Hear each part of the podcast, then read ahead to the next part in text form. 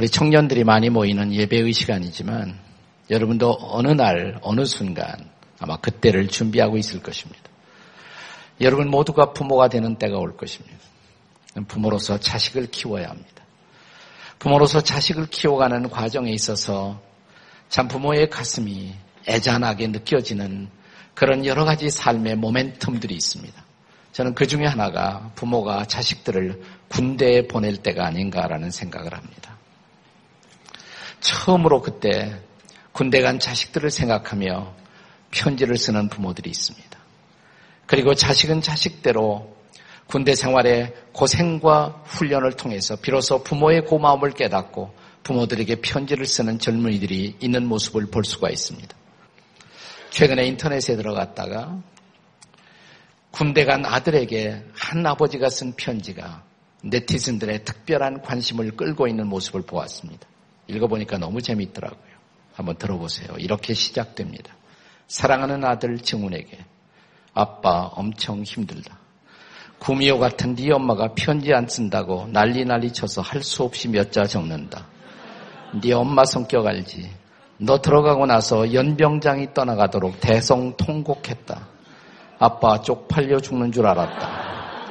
네 빨리 찾아내라고 아우성을 치는데 너도 알다시피 다들 머리 빡빡 깎고 어느 놈이 내 아들인지 알 수가 있겠냐? 그래도 네 엄마 등살에 가만히 있을 수만은 없어. 그 피 맞으며 너 찾느라고 눈알 다 빠지는 줄 알았다. 결국 찾지도 못하고 못난 아빠의 못난 남편까지 되었구나. 아빠 엄청 힘들다. 집에 돌아오는 길에 네 엄마 달리려고 아빠가 몰래 모아놓은 피 같은 돈으로 네 엄마 옷까지 사주고서야 겨우 집에 무사히 돌아올 수 있었다. 너 군대에서 월급 받아 다 갚아야 한다. 농담 아니다. 아빠 엄청 불쌍한 사람이다. 엄마가 너 낳고서 아빠는 완전 찬밥 신세된 거 아니? 다른 남편은 안 그런다고 하는데 네 엄마는 도대체 아나무인이다. 너만 옆에 있으면 이 아빠는 도무지 보이지 않는 모양이다. 그래서 하는 말인데 웬만하면 휴가도 나오지 말고 군대에 말뚝 박아라. 요즘 군대 좋아져서 밥은 굶지 않는다고 하니 생각 잘해봐라.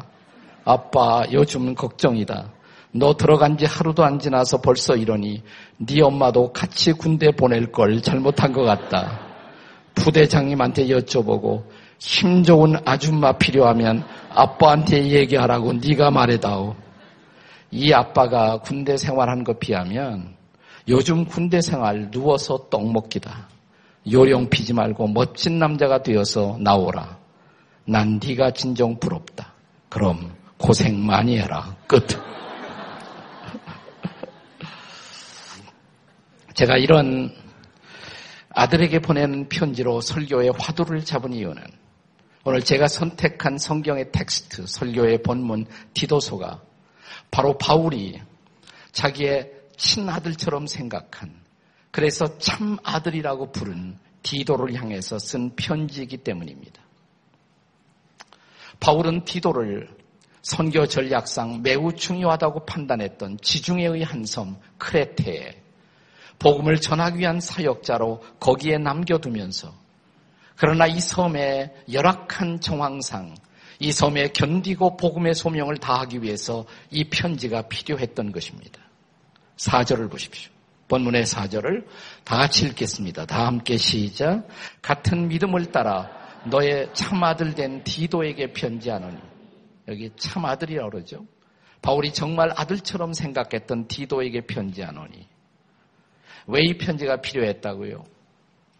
자, 다시 한번 디도라는 사람이 앞으로 사역해야 할 그레테라는 지중해의 섬, 그 섬의 정황을 보여주는 구절이 디도서 1장 12절입니다. 같이 읽겠습니다. 디도서 1장 12절. 시작. 그레데인 중에 어떤 선지자들의 말장이며 악한 짐승이며 배만 위하는 게으름장이라 하니. 네. 이것이 당시 크레테 섬의 정황을 보여주는 메시지라고 할 수가 있어요. 거짓이 판치고 있었던 섬.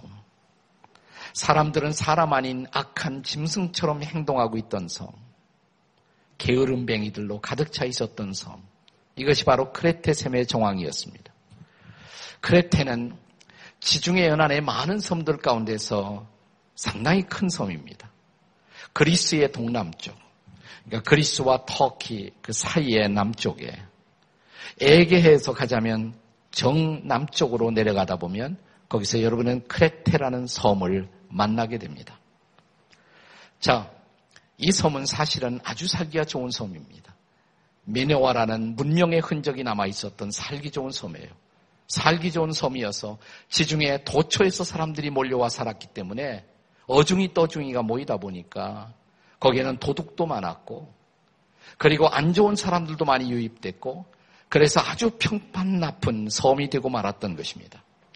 AD 62년 주후 62년 바울이 로마의 감옥에서 1차 석방이 되었을 때 그는 이방인 출신의 제자였던 디도를 데리고 이 섬에 옵니다. 그리고 전도를 하면서 바울이 느낀 것은 악한 섬이지만 가능성이 있다. 이 섬이 변화의 가능성이 있다. 그것을 보고 디도를 그곳의 사역자로 남겨두기로 결심합니다. 그를 남겨두고 오면서 바울은 이제 이 악명 높은 사역지에서 복음의 소명을 감당해야 할 디도에게 편지를 쓴 것입니다. 아들아, 내가 너에게 정말 부탁하고 싶은 것이 있다. 하나님이 내게 주신 소중한 것. 그것을 너에게 부탁한다. 그것은 복음이다. 이 복음을 붙들고 살아다오. 그리고 복음을 전해다오. 자, 바울이 이렇게 부탁한 지금 디도에게 전하고 있는 복음, 이 복음의 실체, 이 복음의 본질은 도대체 무엇일까요? 첫째로, 이 복음은 우리가 택함 받은 자로 영생의 소망을 누리게 된 바로 그 사건이 바로 복음입니다. 여러분, 우리는 인생을 살면서 수많은 선택과 거절을 경험합니다. 우리가 살고 있는 세상, 특별히 20세기 이후의 세상, 산업화의 세상이 되면서 우리는 치열한 생존 경쟁, 경쟁 사회를 경험하면서 우리는 누구보다도 이 선택에 그리고 실패에 대한 민감함을 갖게 됩니다. 한국은 특별히 땅이 좁아서 우리는 이 경쟁을 더 민감하게 치러내야 하는 세상이 아닙니까? 우리들의 경쟁은 유치원 때부터 시작이 됩니다. 유치원 들어갈 때부터 뽑지 않습니까? 거기서 선택된 자, 탈락된 자가 결정됩니다. 그리고 우리가 학교를 한 단계 한 단계 진급할 때마다 악몽 같은 시험이 기다리고 있고 거기서 우리는 선택과 거절을 계속적으로 경험해야 합니다. 가까스로 우리는 대학을 졸업합니다. 취직을 해야 합니다. 회사에 우리가 지원 원서를 내면서 거기서도 우리는 선택과 거절을 경험합니다. 가까스로 회사에서 안정되면서 내 평생 처음으로 내 집을 갖고 싶어 아파트 청약을 집어넣었다가 거기서 우리는 당첨과 실패를 경험합니다. 자, 이제 내 인생에서 중요한 한 단계에서 나도 이제 가정을 이루기 위해서 내가 사랑하고 싶은 한 사람을 만나 그에게 프로포즈를 했을 때 거기에서도 우리는 선택된 자와 탈락이라는 선택과 거절의 경험을 해야 합니다. 아마 여러분들 가운데서는 선택보다는 거절의 아픈 경험이 훨씬 더 내 마음을 지금 추억처럼 내 가슴을 후비고 있을 것입니다. 거절은 우리에게 상처를 남깁니다. 거절은 우리에게 열등감을 우리에게 심어 놓습니다. 그리고 거절은 우리의 인생을 냉소적으로 만들어 버리는 것입니다. 우리가 인생을 어떻게 사느냐는 것은 우리가 경험할 수 있었던 거절에도 불구하고 어떻게 거절을 능가할 수 있는, 극복할 수 있는 그런 선택의 행복한 확인을 할 수가 있느냐라는 것입니다. 그것이 가능할까요? 또 그것이 있다면 어떻게 그것이 가능할 수 있을까요? 저는 이것이 중요한 것은 이것이 바로 우리가 한 일생을 얼마나 긍정적으로 살아가느냐, 냉소적으로 살아가느냐가 결정되는 순간이기 때문에 그렇습니다. 우리에게 아이폰을 그리고 아이패드를 선물했던 스티브 잡스가 버림받은 아이라는 거 아시죠? 그는 본래 버림받은 아이였습니다. 그는 양부 부모에게 입양된 아이였습니다. 그래서 그는 어려서부터 거절감과 더불어 열등감과 더불어 싸우는 그런 인생을 시작해야만 했었습니다. 한 번은 자기 집 앞 현관 앞에서 동네 아이들과 어울려 놀다가 그 동네에 어린 소녀 하나가 스티브 잡스에게 이런 말을 합니다. 힘으로 스티브를 이길 수 없으니까 스티브의 상처를 건드린 것입니다. 너는 말이야, 네 부모가 버린 아이야. 네 부모가 버린 아이야. 이 소녀 아이를 따 때리지도 못하고 끓어오르는 분노와 아픈 상처를 갖고 그는 울면서 집으로 뛰어들어갔습니다. 전후 사정을 듣고 상황을 파악한 양 부모는 스티브를 앞에 앉힙니다. 그리고 그를 응시하면서 진지하게 그리고 따뜻하게 스티브가 평생 잊을 수 없는 이런 얘기를 들려줍니다. 스티브, listen to me. 잘 들어. Do not ever forget. 결코 잊지 마라. 지금 우리가 하는 얘기를. 너는 말이야. 우리 부모가 부모로서 많은 아이들 가운데서 너는 특 별히 우리가 생각하고 선택한 너무나 소중한 아이야.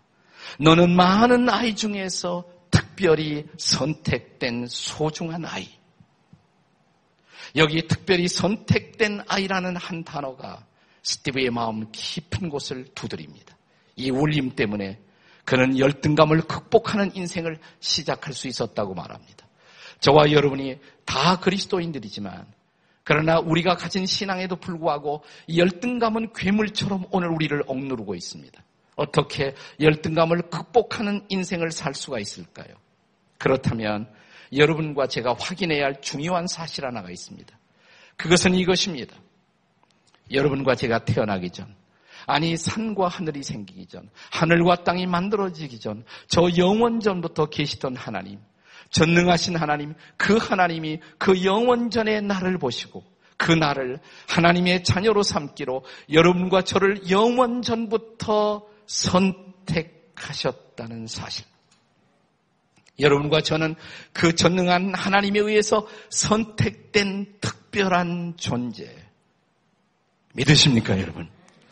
이것이 복음이에요. 이것이 가스프레예요. 이것이 근여수예요. 사랑하는 여러분, 지금 바야흐로 바울은 자기의 아들 같은 존재인 디도에게 그가 앞으로 직면해야 할 이 섬의 숱한 상황을 생각하며 이 아들을 향한 편지를 시작하면서 이 사실부터 말합니다. 나는 말이야. 그리고 내 편지를 받는 너도 말이야. 우리는 전능하신 하나님에 의해서 선택된 존재라는 사실을 결코 잊지 말아야 해. 이 편지는 이렇게 시작합니다.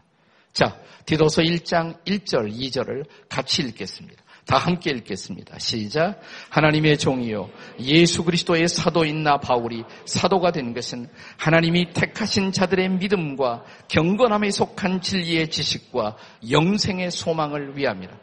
여기 두 가지 중요한 단어가 있어요. 다른 건 잊어버려도 괜찮아요. 하나는 택함이라는 단어. 선택된 자. 또 하나는 영생의 소망.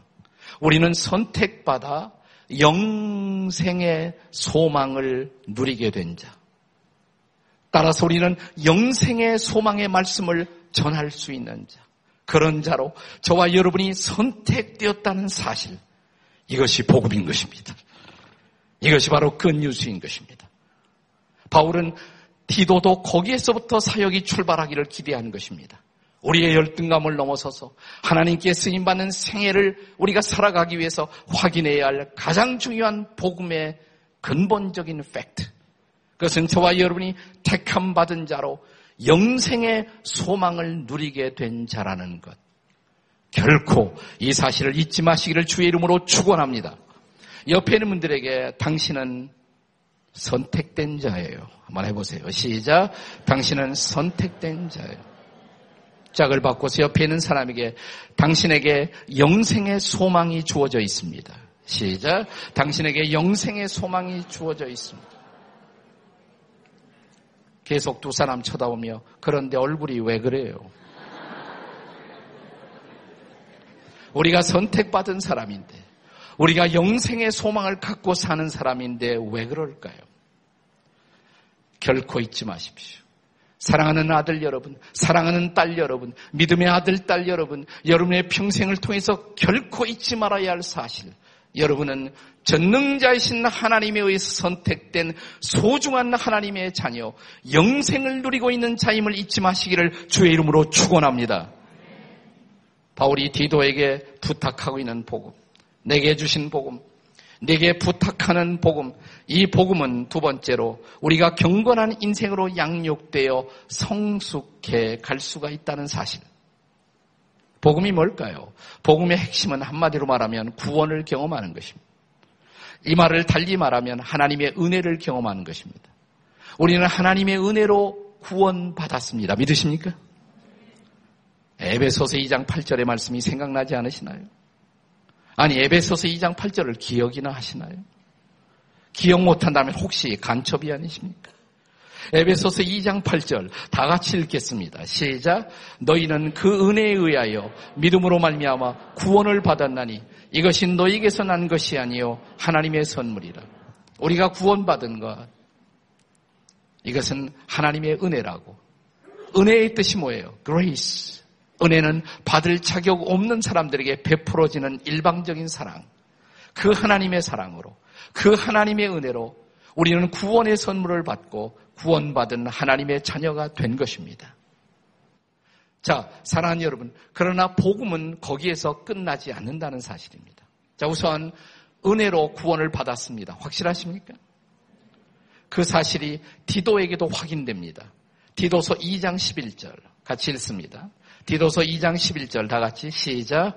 모든 사람에게 구원을 주시는 하나님의 은혜가 나타났다. 자, 하나님의 은혜가 나타났다. 그것이 구원으로 나타났다. 라고 바울은 말합니다. 우리는 그 은혜를 경험하고 구원을 경험한 것입니다. 그렇다면 이제 구원받은 다음에 우리가 이 은혜를 체험한 그 다음에 기대할 수 있는 사건은 뭘까요? 그것이 그 다음 절이죠. 12절입니다. 자, 디도서 2장 12절 다 같이 읽겠습니다. 시작. 우리를 양육하시되 경건하지 않은 것과 이 세상 정욕을 다 버리고 신중함과 의로움과 경건함으로 이 세상에 살고 여러 단어가 나오지만 중요한 단어들이 한 단어만 강조하려고 합니다. 반복되는 단어가 있습니다. 중요한 단어는 반복되는 것입니다. 어떤 단어? 경건입니다. 자, 먼저 경건치 않은 것을 버리고 소극적으로 그러나 경건함으로 이 세상에 살아야 한다. 이것이 양육의 결과라는 것입니다. 하나님이 우리를 양육하시는 이유 경건한 사람 되기 위하여. 경건의 뜻이 뭡니까? 경건은 영어로 godliness 이렇게 말합니다. godliness. 다 같이 godliness. 옆에 사람에게 발음도 좋으십니다. godliness. 이 단어의 어근은 god이라는 단어, G-O-D, 거기다 L-Y를 붙여요. godly. 그러면 하나님 같은 이런 뜻이 돼요. 하나님 같은. 경건이 뭡니까? 하나님 같은 사람 되는 것. 하나님의 품성을 닮아가는 것. 경건의 핵심이 뭡니까? 하나님 닮고 예수님 닮는 것. 이게 바로 경건의 핵심이에요. 자, 우리가 구원받은 다음에 그 다음에 우리에게 기다리고 있는 과제가 뭡니까? 우리를 구원하신 예수님을 닮아가는 것. 그분의 인격과 그분의 품성을 닮아가는 것. 그것이 바로 경건인 것입니다. 경건. 복음은 우리가 구원받고 거기서 끝나는 것이 아니에요. 구원만 받고 천당만 확보해 놓고 끝나는 것이 아니에요. 구원받은 다음에 우리가 이 땅에서 영향력 있는 인생을 살기 위해서는 자라가야 한다는 것입니다. 양육돼야 한다는 것입니다. 경건해져야 한다는 것입니다. 예수님을 닮아가야 한다는 것입니다. 복음은 거기까지 포함하고 있는 것입니다. 근데 문제는 그것이 가능할까요? 여러분 때때로 내가 예수 믿지만 왜 이렇게 나는 변하지 않을까 그런 고민해 보셨어요. 아니 그 고민 앞에 절망을 해 보셨습니까? 나는 희망이 없는 것이 아닐까? 왜 이렇게 내 인생 안 변하지? 정말 우리가 변할 수 없다면, 우리가 잘할 수 없다면, 복음은 없습니다. 그러나 복음은 있습니다. 그래서 우리는 성경의 메시지를 복음이라고 말합니다. 복음은 이것입니다. 우리가 변화될 수 있다는 것입니다. 우리가 자라갈 수 있다는 것입니다. 우리가 경건해질 수가 있다는 것입니다. 지금은 내 속에 많은 불경건함이 있지만 그러나 이 불경건함을 벗어버리고 경건함으로 나아갈 수 있다는 것입니다. 어떻게요? 어떻게 가능할까요? 그 해답이 하나님의 은혜예요. 그 열쇠가 하나님의 은혜예요. 여러분, 2장 11절을 다시 보시기 바랍니다. 조금 아까 읽었던 2장 12절. 모든 사람에게 구원을 주시는 하나님의 뭐가 나타나? 은혜가 나타나. 사실 이 구절에서 주어가 하나님의 은혜입니다. 그게 주어예요. grace of God 이게 주어예요. 하나님의 은혜. 하나님의 은혜가 모든 사람에게 구원을 베풀도록 나타났다는 것입니다. 하나님의 은혜가 주어예요. 근데 하나님의 은혜가 구원을 가져온 것입니다. 그런데 이 하나님의 은혜라는 이 주어는 11절에만 국한된 것이 아닙니다. 12절로 연장되는 것입니다. 12절의 주어도 하나님의 은혜예요. 12절을 보겠습니다. 12절이 무슨 말로 시작돼요? 우리를 양육하시되 무엇이? 하나님의 은혜가 나타나 그 은혜가 우리를 양육한다는 것이에요. 은혜로 양육을 받는다는 것이에요. 그래서 그 하나님의 은혜를 통해서 우리는 불경건함을 버리고 경건함으로 나아갈 수가 있다는 것입니다. 이것은 마치 우리의 육체적 성장을 생각해 보시면 돼요. 아니, 잠깐 구원을 먼저 생각해 보겠습니다. 여러분과 제가 구원받기 위해서 한 일이 무엇일까요? 구원받기 위해서 우리가 한 일이 있어요? 아무것도 없어요. 하나님이 예수님 보내시고 그가 우리의 죄를 담당하시고 십자가에 피 흘려 돌아가시고 부활하시고 그래서 성령님을 통해서 우리에게 다가오실 때 그 구원의 선물을 주실 때 우리가 한 일 아무것도 없어요. 우리는 그 선물을 받아들인 것밖에 없어요. 그래서 구원을 은혜라고 말하는 것입니다. 그런데 구원만 은혜가 아니라 구원받은 우리가 자라가는 것, 성숙하는 것, 변화되어 가는 것, 그것도 은혜라는 것입니다. 그것도 은혜예요. 그것을 위해서도 우리가 할 일이 별로 없다는 것이에요. 이것은 마치 이런 것입니다. 여러분, 나는 왜 이렇게 잘하지 못할까? 변해야지 못할까? 이런 고민하실지 모르지만, 그렇다면 자라가기 위해서 우리가 해야 할 일은 뭘까요? 우리가 성숙하기 위해서 해야 할 일이 무엇이란 말입니까? 다시 어린아이들의 베이비의 아기들의 성숙을 생각해 보세요. 아기들이 성숙하기 위해서 하는 일이 뭐가 있습니까? 자, 아기가 성숙해 하는 동안 죽도록 고생하는 것은 부모밖에 없어요. 저절로 자라는 거예요. 사실은 저절로 자라는 것은 아니죠. 부모의 수고와 부모의 돌봄을 통해서 아기들은 자라가는 것입니다. 자기가 자라는 줄도 모르고 자라는 것입니다. 그것은 전적인 부모의 은혜, 부모의 돌보심 때문인 것입니다. 우리의 영적 성장도 마찬가지라는 거예요. 하나님의 은혜가 우리를 성장시킨다는 것입니다. 하나님의 은혜가 우리를 경건함의 자리에 도달시킬 수가 있다는 것입니다. 우리가 구원을 위해서 하는 일이 아무것도 없었던 것처럼 우리가 영적 성숙과 성화를 위해서 무슨 무한정의 어떤 고행을 필요로 하는 것이 아니에요. 기독교는 금욕주의가 아니에요. 금욕적 실천은 더러 필요하지만 기독주의는 기독교 신앙은 어떤 고행주의적 실천을 통해서 과거에 어떤 수, 수도자들이 자기의 몸을 학대하고 고통을 당하는 것을 통해서 마침내 어떤 경건의 자리에 도달하는 것 그것은 복음이 아닙니다. 그렇다면 복음은 없습니다. 희망은 없습니다.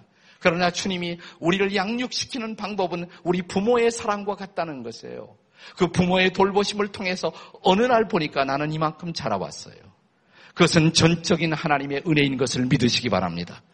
자, 그래서 우리가 저는 오늘 이 본문 말씀을 묵상하면서 제 자신이 많은 은혜를 받았어요. 제가 오해하고 있었던 한 가지를 풀었습니다. 평생을 통한 오해였어요. 성숙은 어렵다. 성화는 어렵다. 이 생각이 저를 평생 지배했어요. 네, 제가 이 말씀 묵상하다가 막 춤을 췄어요. 성화는 어렵지 않다는 것입니다. 성화는 단순하다는 것입니다. 사실 성화를 우리의 성장을 방해하는 생각은 성화가 어렵다는 생각 자체가 문제예요. 오늘 본문은 얼마나 단순하게 우리가 하나님의 은혜를 통해서 그 경건함의 자리에 도달하는가를 보여주고 있습니다.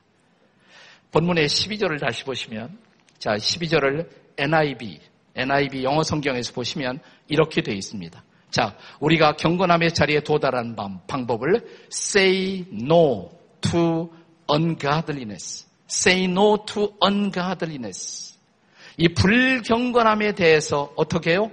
no라고 말해라. say no. 그리고 경건함에 대해서는 뭐예요? say yes. 단순해요. 자, 하나님이 기뻐하신 일에 대해서는 yes, 제가 하겠습니다. 하나님이 기뻐할 수 없는 일에 대해서는 no 하시면 된다는 거예요. 우리가 예수 믿었을 때, 성령님이 내 안에 찾아오셨을 때, 여러분, 그 이후에 일어난 변화는 우리가 죄를 지려고 그러면 마음이 불안해. 마음이 막 불안해. 성령이 근심하고 있는 거예요. 그건 뭐예요? say no. 빨리 say no. no. 그럼 알았습니다. no. 안 하겠습니다. 간단해. 그리고 내가 성령님이 기뻐하신 일 하려고 그러면 하기도 전에 마음이 기뻐져요. 나를 흥분시켜요. Say yes. 여러분 성화의 길은 단순합니다. 이것만 잘하면 돼. Say yes, say no. 아, 난 이렇게 쉬운 줄 몰랐어요. 다 같이 성화는 쉽다. 매우 쉽다. 옆에 사람에게 성화는 쉽습니다. 물론 이게 그렇게 단순하지 않다는 것은 나도 잘 알아요. 단순하지 않다는 것은. 나 그럼에도 불구하고 나는 여기서 출발해야 한다고 생각해요. 성화를 너무 어렵게 생각하는 것, 그 고정관념이 우리의 성화를 가로막는 것입니다. 성화는 안 된다, 어렵다, 죽을 때나 가능하다. 그러니까 아예 포기하고 살아요. 아닙니다. 여러분, 우리가 정말 내 안에 거하시는 성령님의 인도를 따라 단순한 삶을 산다면 여러분, 그러니까 하나님이 기뻐하는 사람은 언제나 복잡한 사람이 아니에요. 심플한 사람, 단순한 사람. 성령님이 나 그 일 기뻐하지 않아. 알았어요. 주님 안 할래요, 내가. 성령님이 기뻐하신 것 같으면 예, 제가 할게요. 이런 심플한 마음, 이 할트를 갖는다면 사랑하는 여러분, 저와 여러분이 마침내 경건에 도달할 수 있다는 것. 그리고 그것은 전적인 하나님의 은혜라는 것. 그것을 믿으시기 바랍니다. 그것이 복음인 것입니다.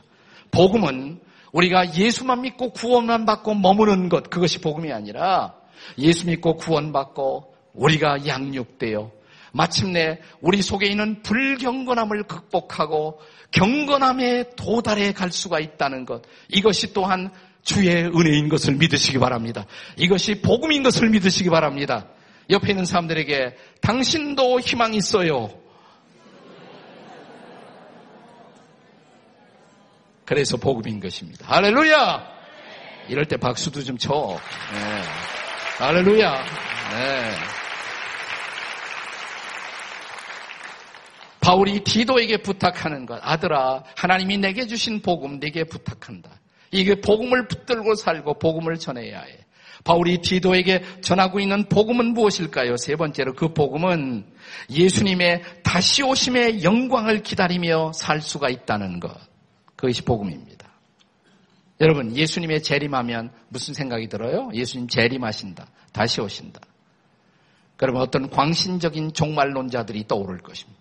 혹은 여러분이 영화 속에 보았던 어떤 인류 역사의 마지막 파멸의 시나리오들이 아마 생각날지 모릅니다. 네. 설국열차가 생각날지도 모릅니다. 그러나 여러분, 진정한 종말론, 진짜 종말론은 결코 비극적인 사건이 아니라는 것을 아십니까? 왜곡된 성경 해석이 아니라 건강한 성경 해석을 통해서 본 역사의 마지막은 복된 것입니다.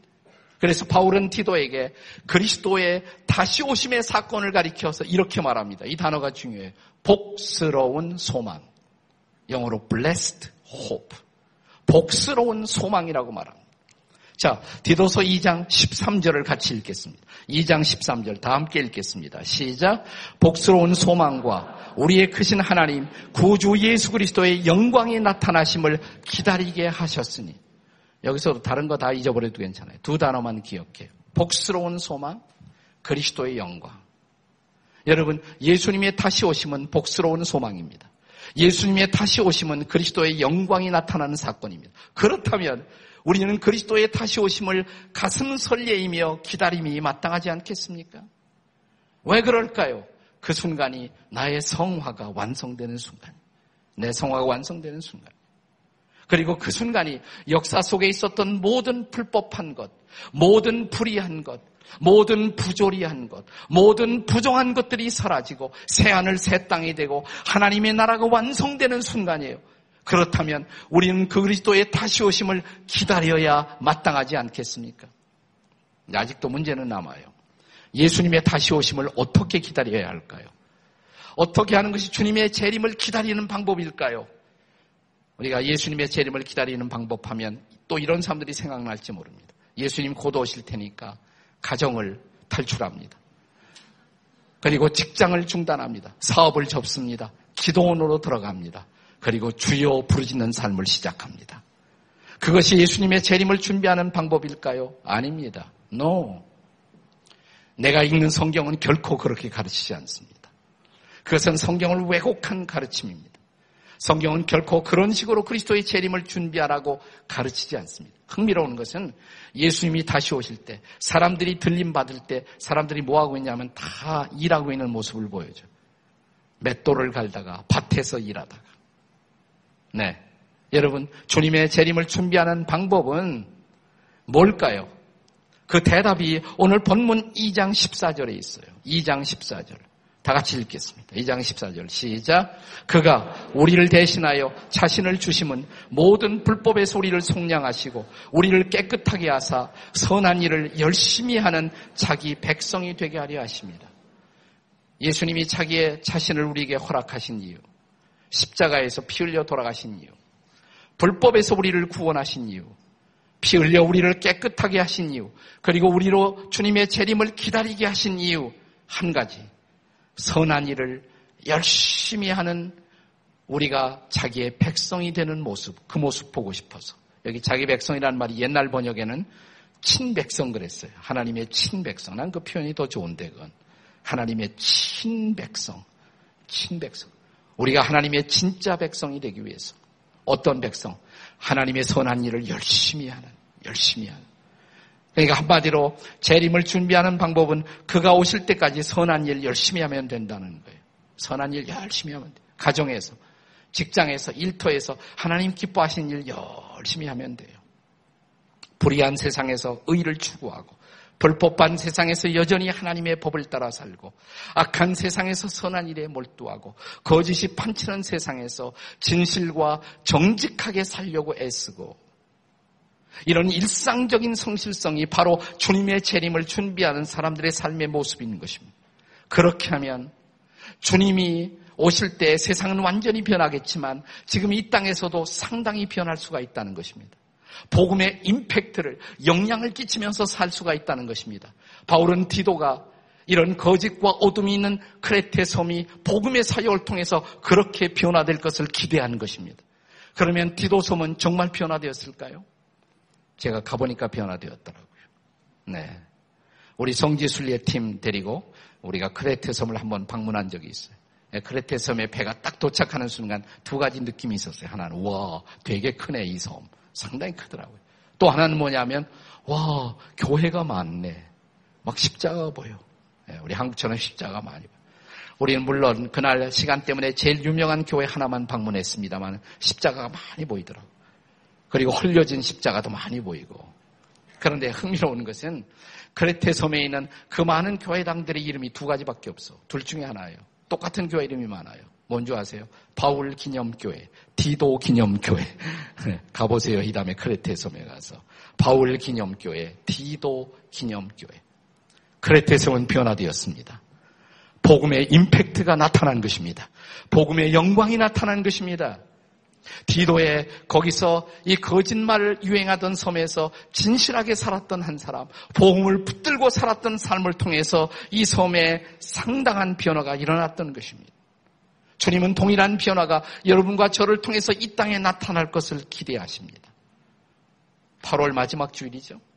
저는 8월이면 생각나는 분이 있어요. 8월이면 우리 뉴스에 신문에 항상 등장하는 아, 뉴스가 있습니다. 그래서 뭐냐면 일본 정치 지도자들이 신사참배하는 모습. 아베가 가느냐 안 가느냐 신사문제. 나는 이 뉴스가 나올 때마다 생각나는 분이 있습니다. 그것은 가나안 농군 학교 운동을 시작한 김용기 장로님이십니다. 김용기 장로. 우리나라 새마을 운동의 효시자가 사실은 김용기 장로님이에요. 네. 그분은 신사참배 때문에 일제 시대에 많은 어려움을 겪었습니다. 뜻있는 많은 사람들과 더불어. 네. 물론 그때 많은 사람들은 그리스도인들조차도 신사참배를 참여했어요. 목사님들도 참여했습니다. 교단적으로 신사참배하자. 국민의례니까. 이렇게 결정한 교단도 있었어요. 그러나 때리는 많은 사람들은 신사참배를 거절함으로 말미암아 말할 수 없는 옥고를 치르고 고생을 했습니다. 김용기 장로님도 그런 분이 한 분이었어요. 한 번은 그날도 잡혀갔습니다. 일본 고등계 형사 주임에게 잡혀가서 고문을 당한 후에 이런 질문을 받습니다. 야, 다른 한국 사람은 다 하는데 너는 왜 안 하니? 저는 교회 장로입니다. 야, 교회 장로들도 다 신사참배하더라. 목사도 하지 않니? 당신만 왜 안 하느냐? 이때 김영기 장로는 이렇게 대답합니다. 제가 정직하게 말씀드려도 될까요? 그래, 정직하게 말해보라. 자, 다른 한국 사람들이 합니다라고 말합니다만은 저는 확실히 합니다. 그들이 신사에 참여하는 것은 억지로 한다는 것을. 기쁨으로 하는 것이 아니죠. 억지로 하는 것입니다. 살기 위해서 하는 것입니다. 그리고 그들은 눈을 감고 묵념을 하고 있지만 속으로는 천황폐화를 욕을 하면서 하고 있는 것입니다. 나는 그렇게 할 수가 없습니다. 나는 내 양심 앞에 부정직할 수가 없습니다. 나는 그렇게 해서 천황폐다를 모독할 생각도 없고 무엇보다 살아계신 나의 창조자 하나님을 모독할 생각이 없습니다. 나는 그렇게 할 수가 없습니다. 갑자기 멍해지더래요. 일본 형사가 한참을 쳐다보더래요. 그렇지. 그렇게 엉터리로 하는 국민의례는 안 하는 것이 낫지. 그건 내 말이 옳다. 그리고 다시는 김용기 장로님을 찾아와서 괴롭히지 않았다는 사실이에요. 이것은 일본 치하에서 있었던 작은 에피소드입니다. 이것은 작은 승리입니다. 작은 진실의 승리. 나 여러분 이런 작은 승리의 진실의 승리가 필요하지 않습니까? 거짓된 세상 속에서 작은 진실의 승리, 작은 정직의 승리, 작은 선함의 승리, 이 승리가 있다면 세상은 바뀔 것입니다.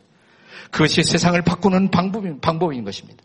그것이 바로 복음적 삶의 결과인 것입니다.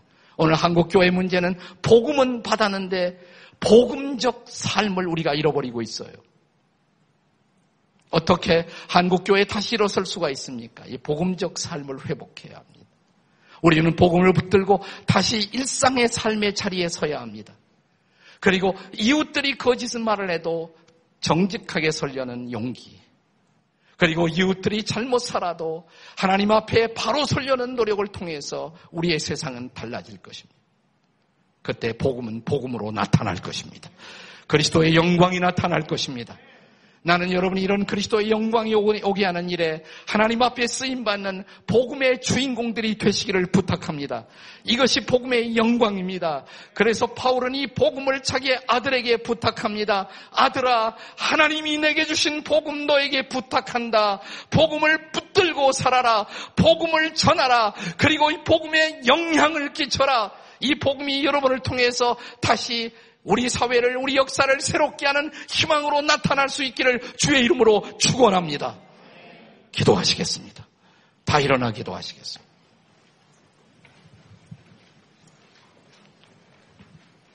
우리 조용히 머리 숙여 함께 기도할 때 여러분 세상이 만만치 않지요 산다는 것이 학교에서도 직장에서도 일터에서도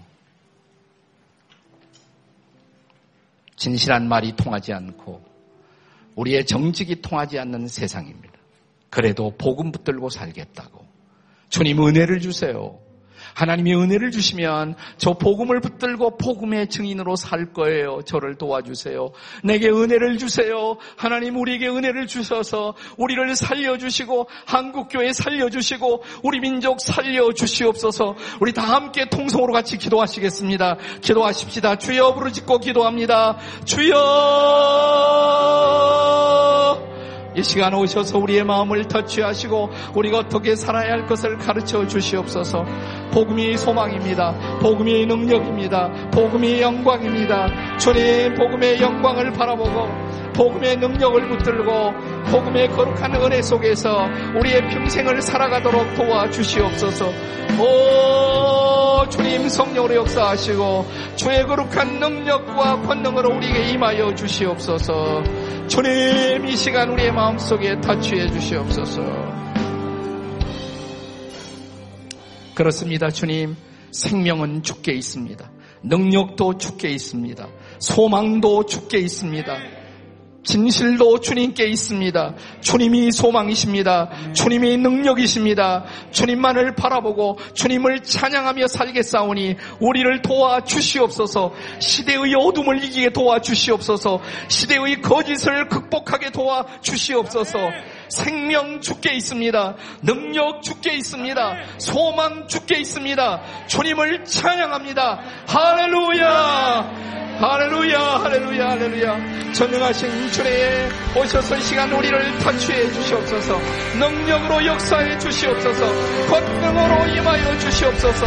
우리 찬양하겠습니다. 생명 주께 있네.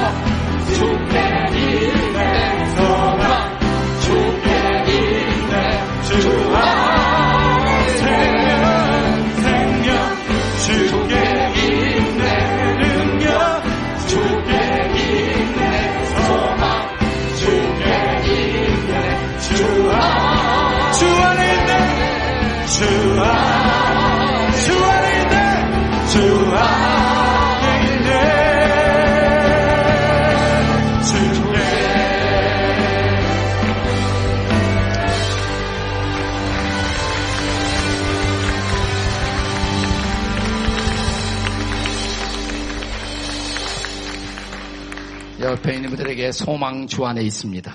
두 사람 이상씩 소망 주 안에 있습니다.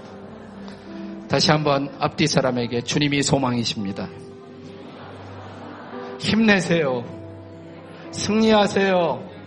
할렐루야. 기도하시겠습니다.